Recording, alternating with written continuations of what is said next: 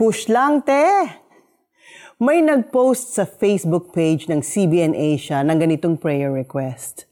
Please pray with me that the Lord would heal my depression, disappointment, discouragement, disheartenment, emptiness, fear, heartache, hopelessness, insecurity, lust, misery, sadness, and self-pity.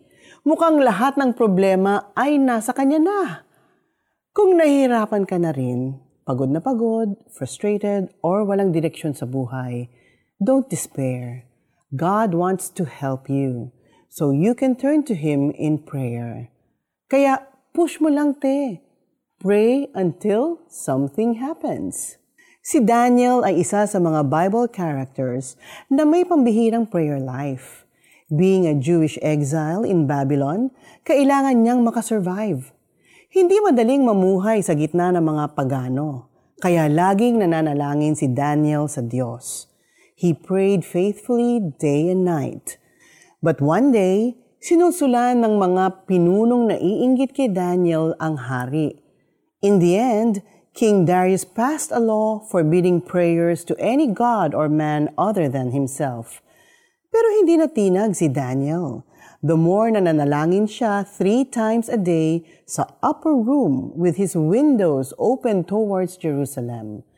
Dahil patuloy pa rin siya sa pananalangin, ikinulong siya sa lion's den. Pero himala, dahil walang masamang nangyari sa kanya, ni wala man lang kaunting galos. Ang mga anghel mismo ang nagpatikom sa bibig ng leon para di siya mapahamak.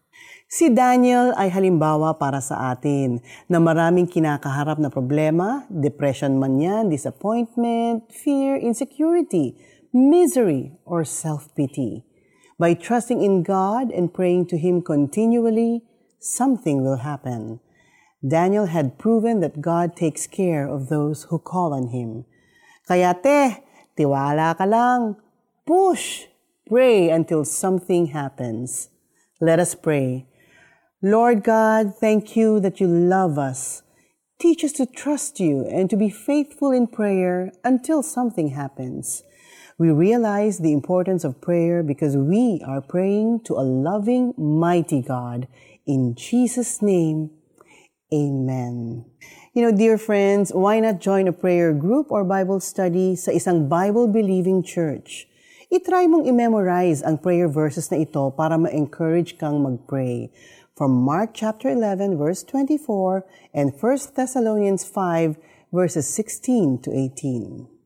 Lumuhod siya at nanalangin at nagpasalamat sa kanyang Diyos sa isang silid sa itaas ng kanyang tirahan sa may bukas na bintanang nakaharap sa Jerusalem.